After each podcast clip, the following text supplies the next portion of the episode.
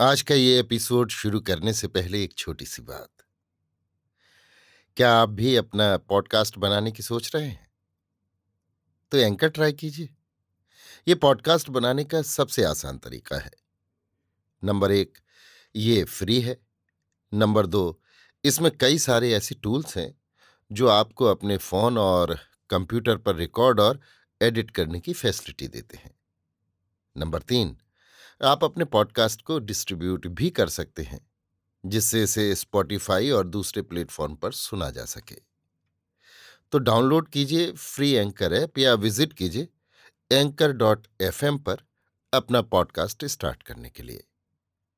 ये तो थी एक छोटी सी जानकारी, और अब शुरू करते हैं एपिसोड का सिलसिला। तो आज के एपिसोड में। लीजिए सुनिए।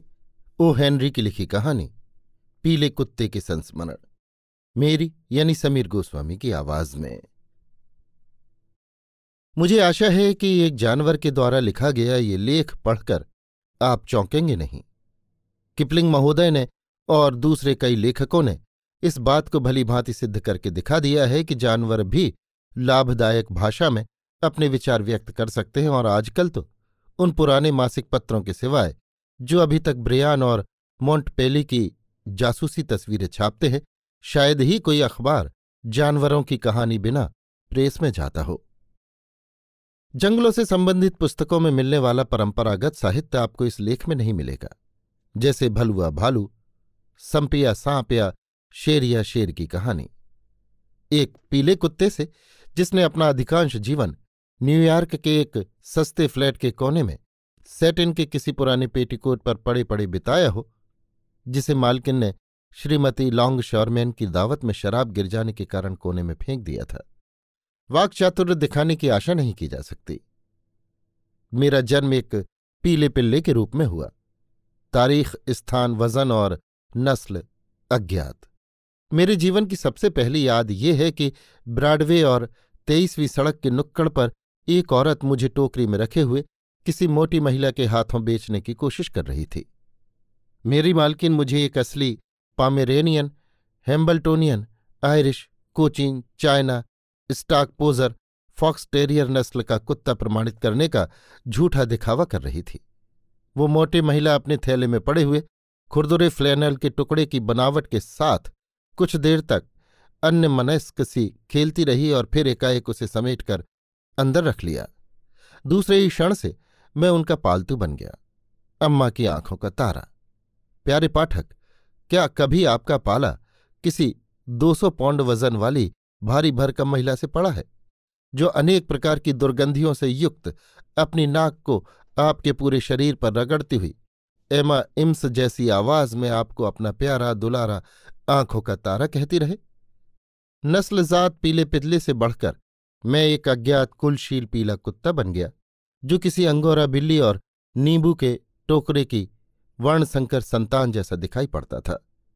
परंतु मेरी मालकिन अपनी बात पर अड़ी रही। उनकी राय में तो महाप्रलय के समय नोहा ने अपनी नाव में जिन दो आदिम कुत्तों को धकेला था, वे मेरे ही गोत्र के पूर्वज थे।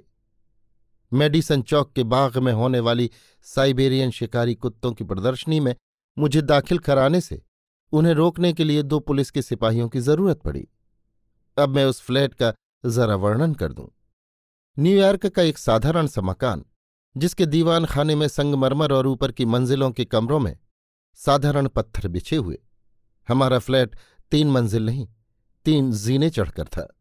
मेरी मालकिन ने उसे बिना फर्नीचर ही किराए पर लिया था और उसे औपचारिक चीज़ों से सजाया, जैसे सन 1903 का बना पुराना चमड़े से मड़ा फर्नीचर हार्लेम के चाय घर में बैठी हुई जापानी वैश्याओं का तैल चित्र, कुछ पौधे और एक पतिदेव। भगवान की कसम, दो पैरों वाले इस निरीह प्राणी से मुझे बहुत हमदर्दी थी। वो भूरे बालों वाला एक छोटा सा आदमी था और उसकी मूछें कुछ मेरे ही समान थी। जोरू का गुलाम। अजी उसकी हालत तो इससे भी बदतर थी। वो बर्तन मलता और दूसरी मंजिल पर रहने वाली गिलहरी के फर का कोट पहनने वाली पड़ोसिन के तार पर सूखने को डाले हुए कपड़ों की जर्जरता और सस्तेपन के संबंध में मालकिन की बकवास सुनता। प्रतिदिन शाम को जब मालकिन खाना बनाती, तब वो मुझे एक डोरी से बांधकर घुमाने ले जाने को उसे बाध्य करती। यदि मनुष्य को ये मालूम हो जाए कि अकेली रहने पर औरतें अपना समय कैसे व्यतीत करती हैं तो वो कभी विवाह न करे। सस्ते उपन्यास पढ़ना, मूंगफली की गुड़धानी खाना गर्दन पर बादाम रोगन की मालिश करना, बर्तनों को बिना मांझे छोड़ देना, आध घंटे तक बर्फ़ बेचने वाले से तेरी मेरी करना, पुरानी चिट्ठियों को पढ़ना, थोड़े से सिरके के साथ जौ की शराब पीना, घंटों तक खिड़की की दरार में से पड़ोस के मकान में झांकना, यही मालकिन की दिनचर्या होती थी। पति के आने से बीस मिनट पहले वो घर को ठीक ठाक करती और दस मिनट तक सिलाई करने का स्वांग भरती। मैं उस फ्लैट में एक कुत्ते का जीवन व्यतीत करता था। लगभग पूरा दिन मैं अपने कोने में पड़ा हुआ उस औरत को समय बर्बाद करते देखा करता। कभी कभी मुझे झपकी लग जाती और मैं तहखानों में बिल्लियों का पीछा करने के या दस्ताने पहने बुढ़ियाओं के सामने गुर्राने के सुनहरे सपने देखा करता, जैसा एक कुत्ते को करना भी चाहिए।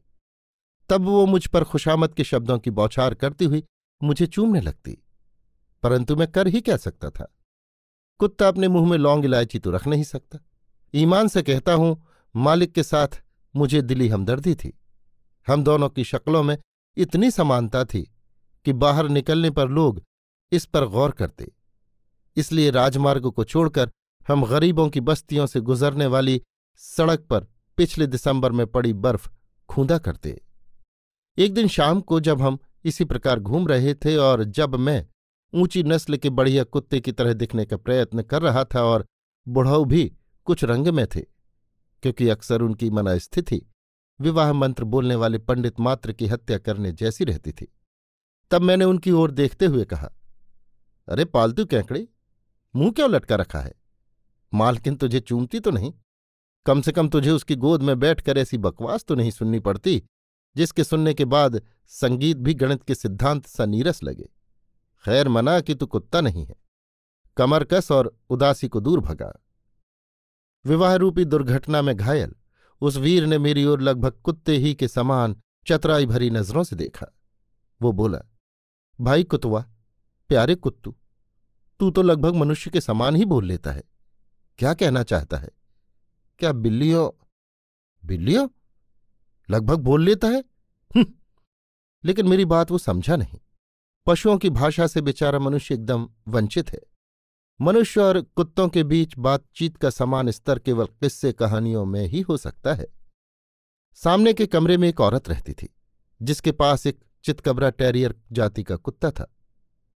हर शाम को उसका पति कुत्ते को घुमाने ले जाता, परंतु वो तो हमेशा सीटी बजाता हुआ खुश खुश वापस लौटता। एक दिन नीचे की मंजिल पर मैंने उस कुत्ते से दुआ सलाम की और उससे इस बात का रहस्य पूछा। मैंने कहा, ओ छैला, ये तो तुम्हें भी पता होगा कि चार आदमियों के बीच में कुत्ते की धाय का पार्ट अदा करना कोई भी आदमी पसंद नहीं करेगा। यदि उसे ऐसा करना पड़े तो उसकी तरफ़ देखने वाले हर आदमी को वो कच्चा ही चबा जाने की कोशिश करेगा। परंतु तेरा मालिक तो रोज शाम को अंडों का तमाशा दिखाने वाले किसी ढीठ बाजीगर की तरह झूमता चलता है। इसका राज क्या है? मुझे मत बता कि उसे ये पसंद है। चितकबरा बोला, आसान सी बात है। वो तो अंगूर की बेटी का सेवन करता है और वो भी बेरहम होकर। जब हम शाम को घूमने निकलते हैं, तब शुरू में तो वो इतना संकोची होता है जैसे स्टीमर में जुआ खेलने वालों के झुंड में कोई रोगी आदमी। लेकिन कोई आठ मैखानों के चक्कर लगाने के बाद वो इस बात की परवाह भी नहीं करता कि हाथ में की डोरी के दूसरे सिरे पर कुत्ता बंधा है या मछली। मैखानों के चक्करदार दरवाजों से बचते बचते मेरी पूछ भी दो इंच कट चुकी है। उस कुत्ते से ये संकेत पाकर मैं सोच में पड़ गया। नौटंकी वाले से नोट कर लें। एक दिन शाम को करीब छह बजे मेरी मालकिन ने मालिक को तैयार होकर लवी को हवाखोरी के लिए ले जाने का आदेश दिया। मैंने अब तक आपसे छिपाए रखा, लेकिन मालकिन मुझे इसी नाम से पुकारती थी। चितकबरे का नाम मिट्ठू था। यह तो मैं उससे कई गुना श्रेष्ठ था। परंतु इस नाम के बोझ ने मेरे आत्मसम्मान पर एक कलंक सा लगा दिया था। एक सुरक्षित और शांत गली में एक आकर्षक और साफ़ सुथरे मैखाने के सामने मैं अड़ गया और आँखें नीचे बदहवास, दरवाजे में घुसकर इस तरह कराहने लगा, जैसे अखबारों के समाचारों में पहाड़ी कुत्ते अक्सर फूल तोड़ते तोड़ते बर्फ़ के गड्ढे में फंसी हुई किसी लड़की की सूचना उसके परिवार को देते समय चीखते हैं। खीसे निपोड़ते हुए बूढ़ा बोला, सत्यानाश हो इसका। ये कुत्ते का बच्चा कहीं शराब पीने को तो नहीं ले जा रहा है। वाकई? जरा देखूँ तो। आराम से बैठकर शराब पिए भी कितने दिन बीत गए। चलूँ तो सही। स्पष्ट था कि मछली कांटा निगल गई। टेबल पर बैठकर उसने विस्की के कई जाम चढ़ाए। घंटे भर तक दौर चलते रहे। मैं उसके पास बैठा। वेटर के लिए पूछ हिलाता रहा और मुफ़्त का खाना खाता रहा। ये खाना उससे कहीं अच्छा था जो मालकिन मालिक के आने से आठ मिनट पहले पड़ोस के भटियार खाने से मंगवाती थी, पर रॉब ऐसा दिखाती थी जैसे उसने घर पर ही बनाया हो। जब स्कॉटलैंड की बनी वो सारी शराब समाप्त हो गई और टेबल पर सिर्फ़ जौ की रोटी बची, तब उसने मुझे टेबल के पाए से खोल दिया और मुझे इस तरह नचाने लगा जैसे कुशल मछुआ फंसी हुई मछली को डोरी से नचाता है। बाहर आते ही उसने मेरे गले का पट्टा खोलकर फेंक दिया। फिर वो बोला, प्यारे कुतुआ, मेरे प्यारे अच्छे कुत्तू, तुझे अब वो कभी नहीं चूम सकेगी।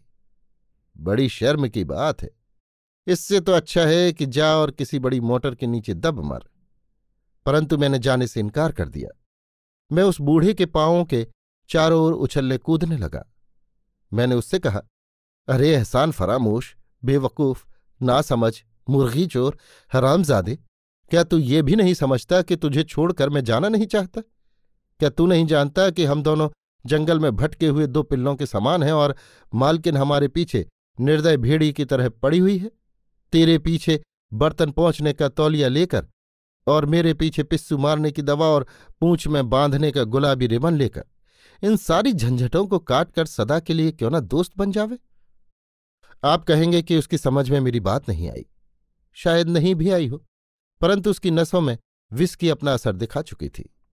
एक क्षण तक वो विचार करता हुआ चुपचाप खड़ा रहा और अंत में बोला, प्यारे कुत्तू, संसार में आकर एक दर्जन से ज़्यादा जिंदगियाँ तो हमें मिलती नहीं, और तीन सौ वर्ष से अधिक जीवित भी कम लोग ही रहते हैं। अगर दोबारा उस फ्लैट का मुँह देखूँ तो मुझ पर लानत, और अगर तू देखे तो तुझ पर सात बार लानत है। मैं शर्त लगाता हूँ कि वेस्टवर्ड हो, नाम का घोड़ा ज़रूर रेस जीतेगा। आज डोरी का बंधन तो था नहीं।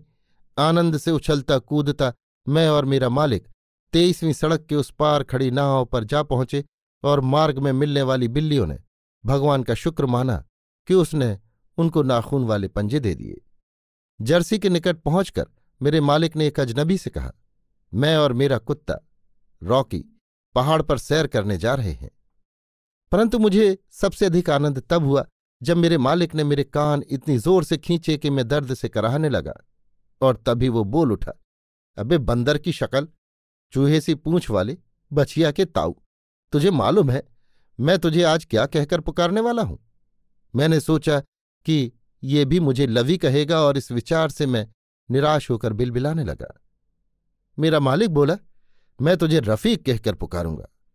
और ये सुनकर मुझे इतना आनंद हुआ कि यदि मेरे पाँच पूछे होती और मैं उन सबको हिलाता तो भी उस अवसर के आनंद को व्यक्त नहीं कर सकता था। अभी आप सुन रहे थे ओ हेनरी की लिखी कहानी, एक पीले कुत्ते के संस्मरण, मेरी यानी समीर गोस्वामी की आवाज़ में।